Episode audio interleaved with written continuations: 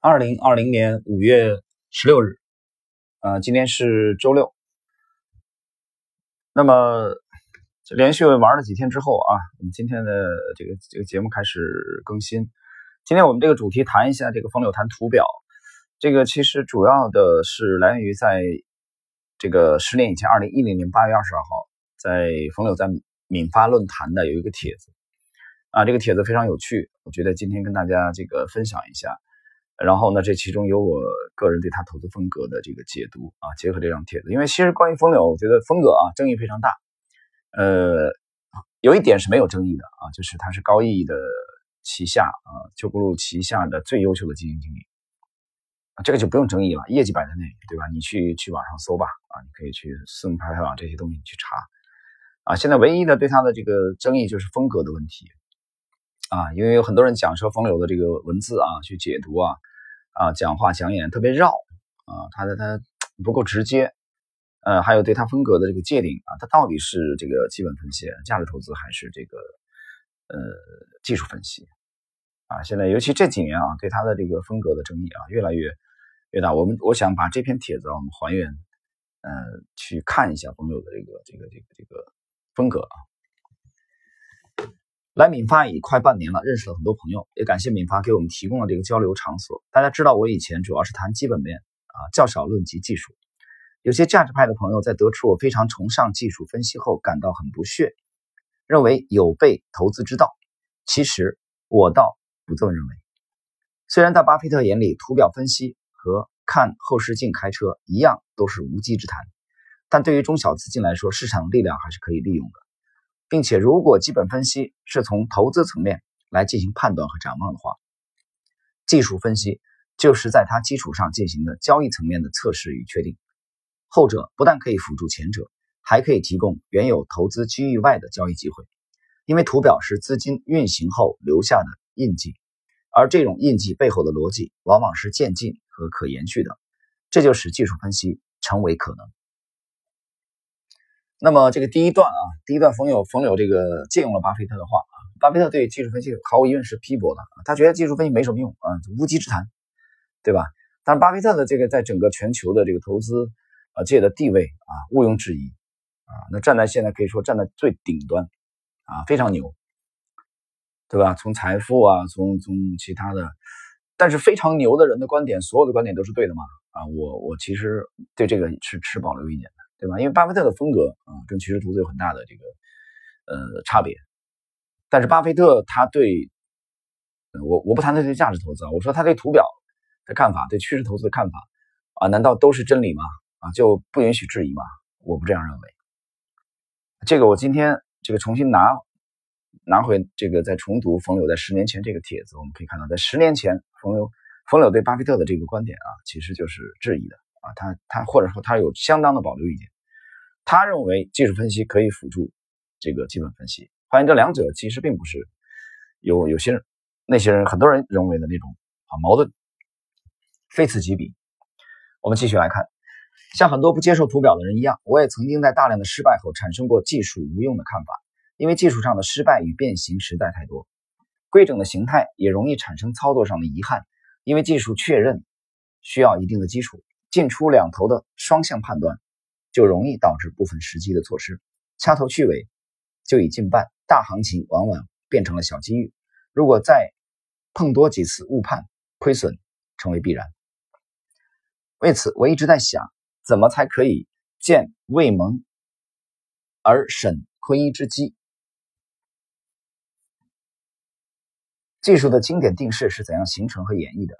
失效与变形的表象下，又会传递了怎样的信息？我们是否在不断的囊括、再囊括的技术进步上远离了本源，而导致了技术理解的偏离与迟钝？因此，我要倒回去，把图表还原到最简单的 K 线及构成 K 线的每一笔成交上。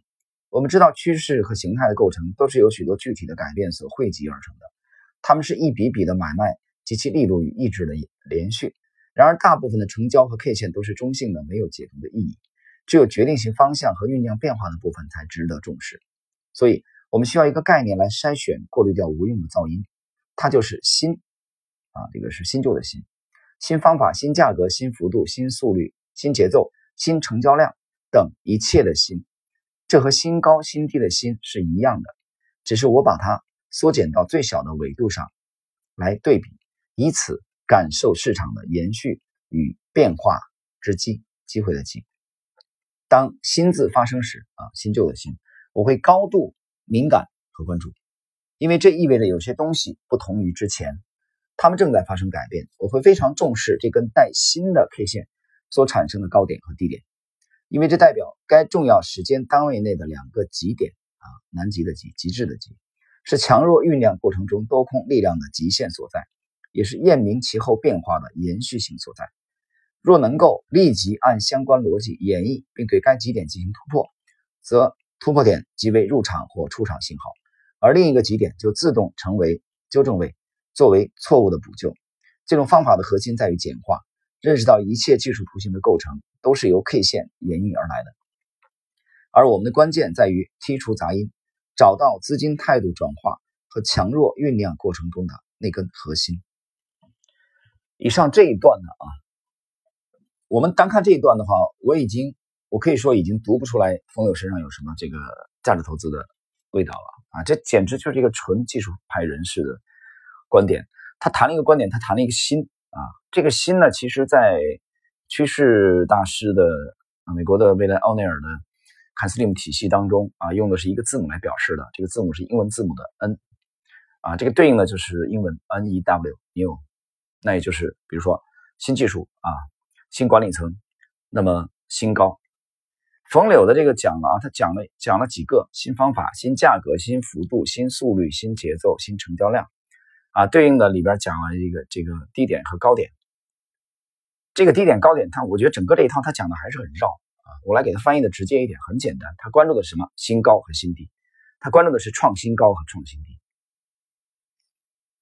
我们就相对把他刚才的这番话给它简化了，对吧？他讲这个核心啊，这个突破是出场入场的信号，其实就是新高和新低。他关注新高和新低，听清楚了吗？我的天哪！啊，读到这里的话，你你还认为他是一个价值投资人士吗？当然了，这是冯柳十年以前的这个帖子啊。我们必须得承认，一六年这个加盟这个高毅之后，呃，他的风格或多或少会有一些变化啊。至少我觉得，嗯，因为规模不一样了嘛。之前的管理资金就是规模比较小，那么后来到那个层面以后啊，这个包括跟其他高手的切磋，呃，不同的。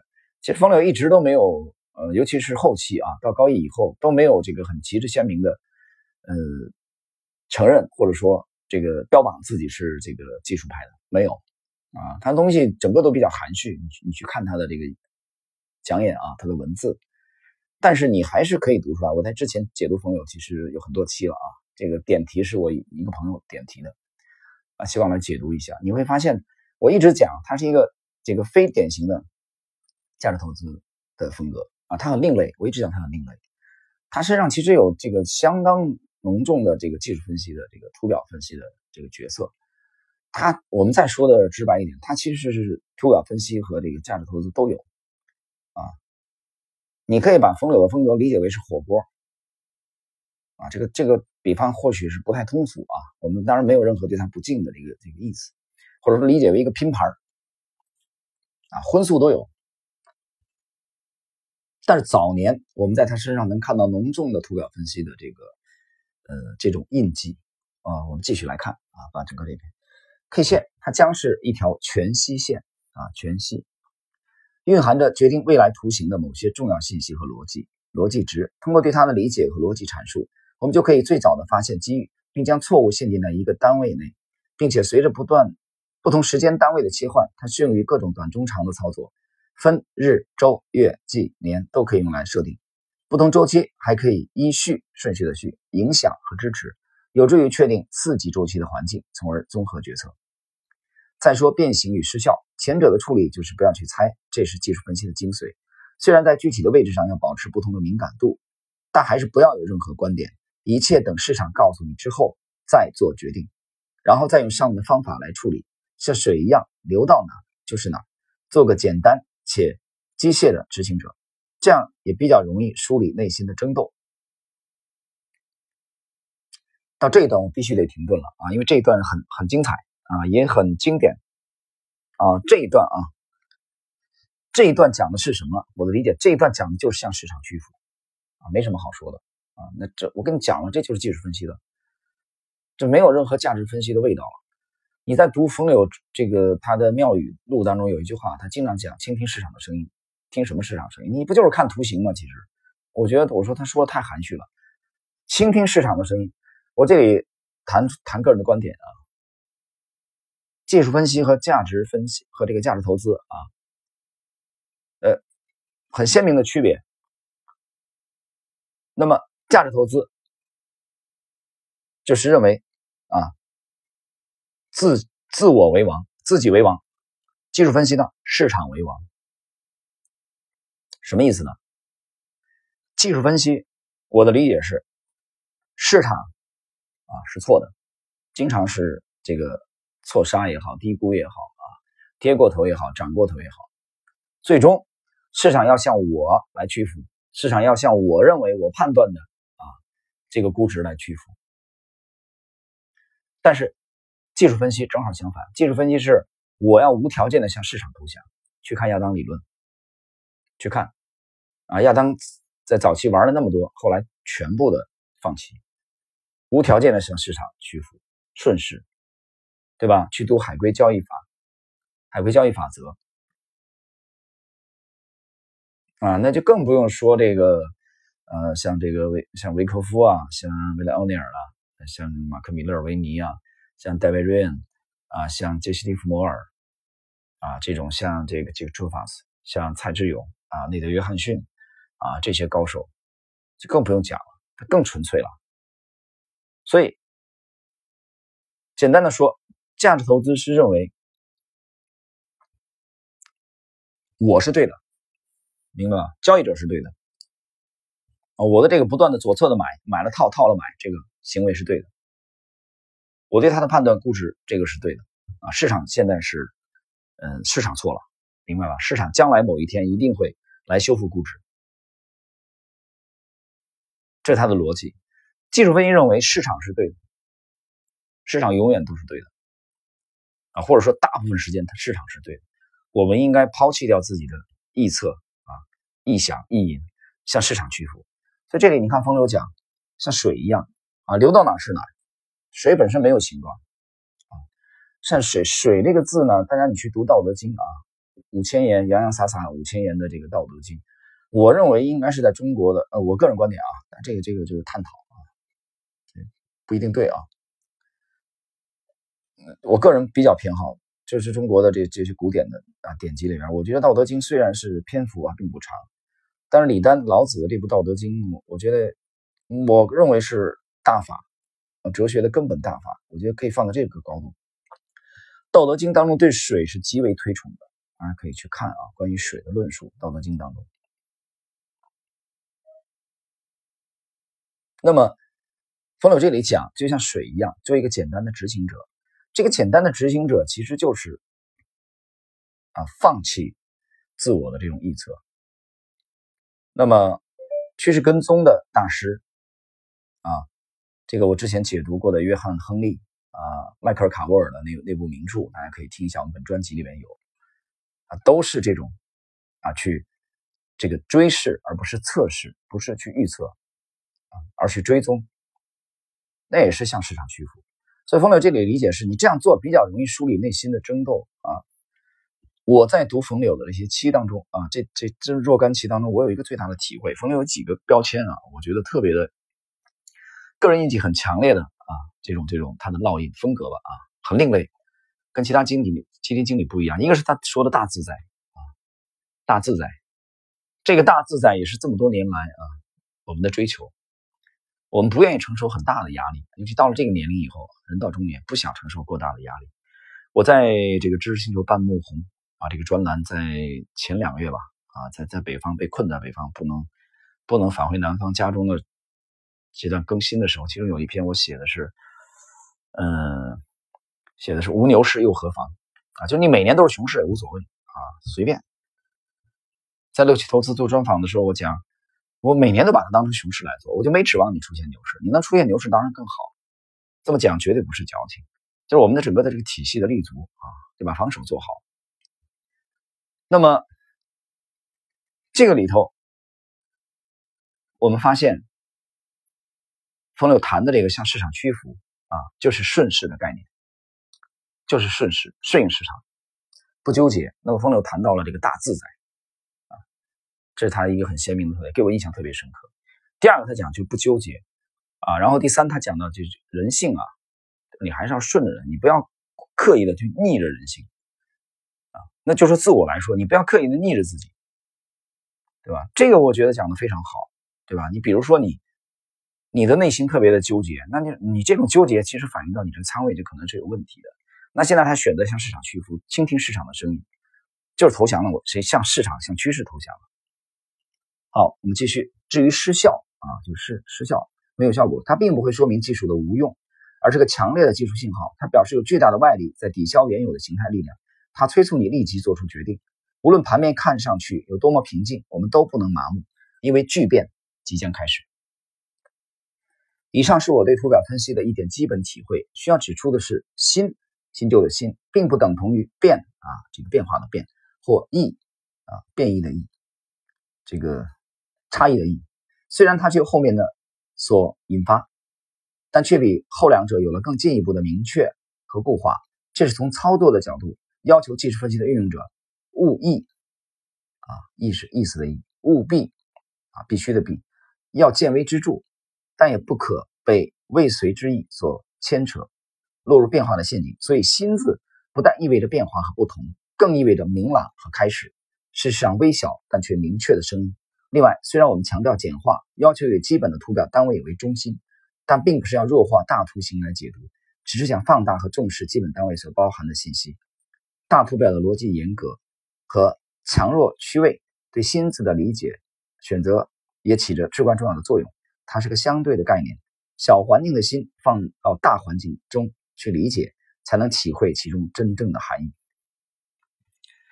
呃，我不得不承认啊，他他这个内容完了。啊，这个他这篇的帖子内容就到这儿没了，没有了吗？啊，没了，结束了。呃，最后一句话是我觉得是很精彩的啊，他自己的心得体会。但是我必须得承认啊，冯柳的文字的确是有点绕啊，比较婉转。我没研究过冯柳是中国哪个省的人啊，我不知道他是北方人南方人，但是但是我也没研究过他的星座啊，更别说研究他的八字了。我只是读他的文字啊，因为朋友点题，他说希望我解读一下。那么，但是我看他的文字的确是比较绕啊，就就特别委婉啊，特别含蓄啊，这个就类似于中国这个古典的这个呃中国古代的画派里边吴门画派的这种啊，这个叫就就无锡一带的啊，这个这个江浙一带吧，比如说黄这个黄公望啊，《富春山居图》啊，倪瓒、倪云林的啊，他们这种风格，包括这个唐唐寅、唐伯虎啊，这这种。这种这种风格比比较比较绕，比较委婉。我不知道他是不是江浙一带的人啊，但是我我如果猜的话，我如果赌的话啊，赌一把来压的话，呃，我我可能压他是南方人的可能性更大，啊，这是一点。那第二个赌的话来赌个性啊，我认为冯柳的个性应该是偏内向的，啊，我们在这里谈，就我从读他的文字啊，他的文字说说老实话啊，我觉得并不是很简洁明快那种风格，不是的，是比较绕的。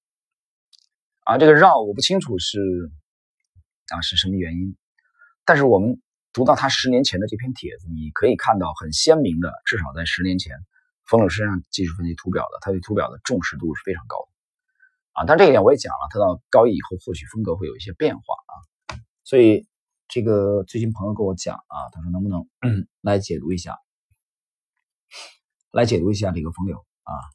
这个他的这种风格，因为他业绩做得非常好嘛，那大家都都喜欢去研究他，啊，那么很多人对他这个研究过程中呢，也产生了很多的争议啊和分歧，我觉得这个都很正常。包括今天呢，我们这一篇也是，呃，也是属于抛砖引玉啊，谈一点这个个人的啊对这个风柳的看法啊，对风柳这个投资风格的啊这种这种看法，呃，我觉得是比较多元吧。啊，风柳的这种这种这种风格是，呃，技术分析这个价值价值投资的这种这种风格都有，啊，都有。所以我们现在很很难简单的把它，嗯，这个直接只用单一的一个标签。我刚才讲了啊，举了一个例子，一个拼盘，我觉得荤素都有，啊。但是你不可否认的是，他身上的确是有，呃，跟其他的纯价值投资的这个基这个基金经理去比。你比如你看去你去看但斌的文字，什么时间的玫瑰啊，当然但斌早年也是玩这个玩这个波浪啊，江恩应该也研究过啊。九九年的时候，在深圳振华路的国泰君安那个营业部啊，那个是一楼有个金融书店啊，当时的这个。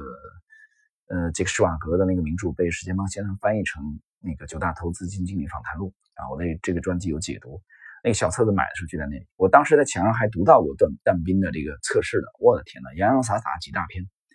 啊，文采还蛮好。啊，但是你看后来呢？啊，后来这个零八年以后吧，这个不是可能是零五年以后啊，这个这个但但斌的风格还是零二零三，我没研究啊，没太研究他，他的风格这个。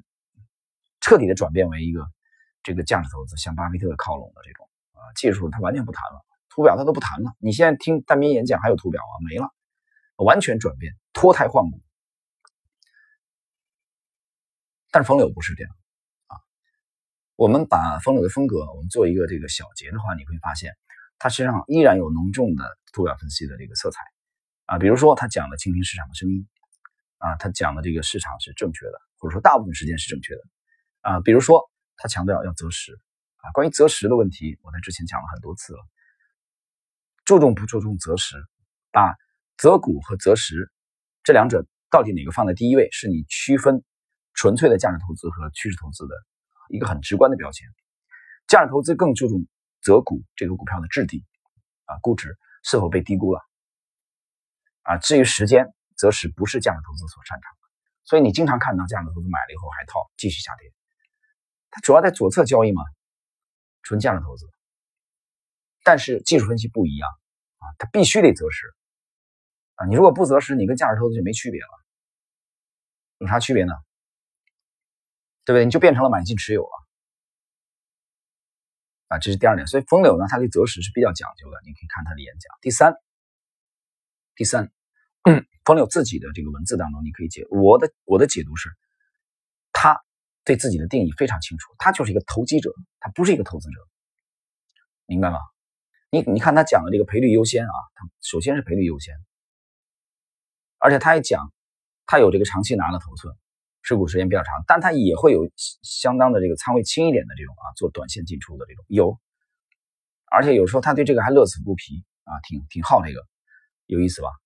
他对自己的定位非常清楚，他是一个投机者，投机者是什么意思？啊，我们我们举个例子啊，不一定这个，嗯，完全恰当，但比较通俗。我一讲，当然就理解了。就是他不，他不排斥一夜情，明白吗？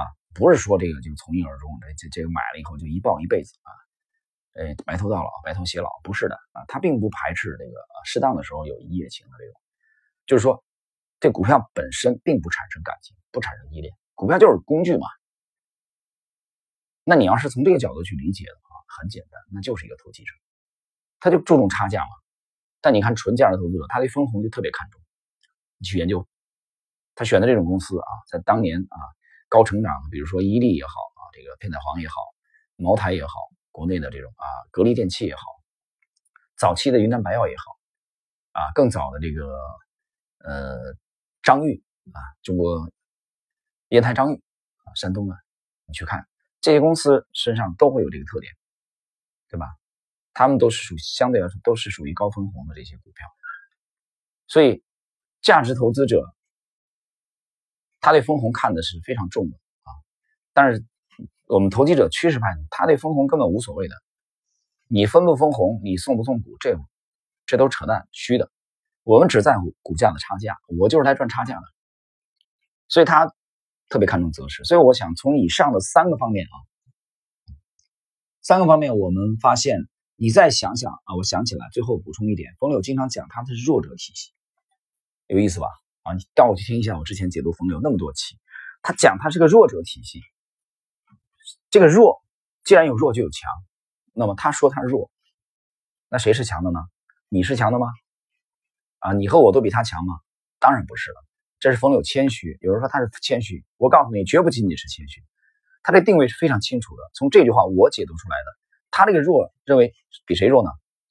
不是说比他的同行弱，比他同事们弱，比研究员弱，不是的，这个弱是比市场 market 比市场弱，他定位市场比他强，他这个弱，所以他倾听市场的声音，懂了吧？也就是说，你你研究员推了一一帮子一堆一堆的股票啊，哪怕五百个、一千个股票，冯柳一定要看看图表，要听一下市场的声音，他才敢下注。才敢按键啊确认去买进，听清楚了吗？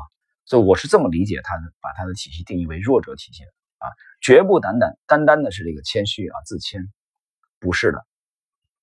他东西虽然是比较绕，但是你通过他的字里行间还是能解读出来他的风格。所以我最终对冯柳的这个呃风格的判断，我认为是一个拼盘性质的，既有价值投资，但是又非常看重图表分析的。一位这个出色的基金经理。好了，今天我们这一期的关于冯柳风格的啊，冯柳这个通过冯柳这篇啊十年前的帖子啊，冯柳看图表这个内容啊，就到这里。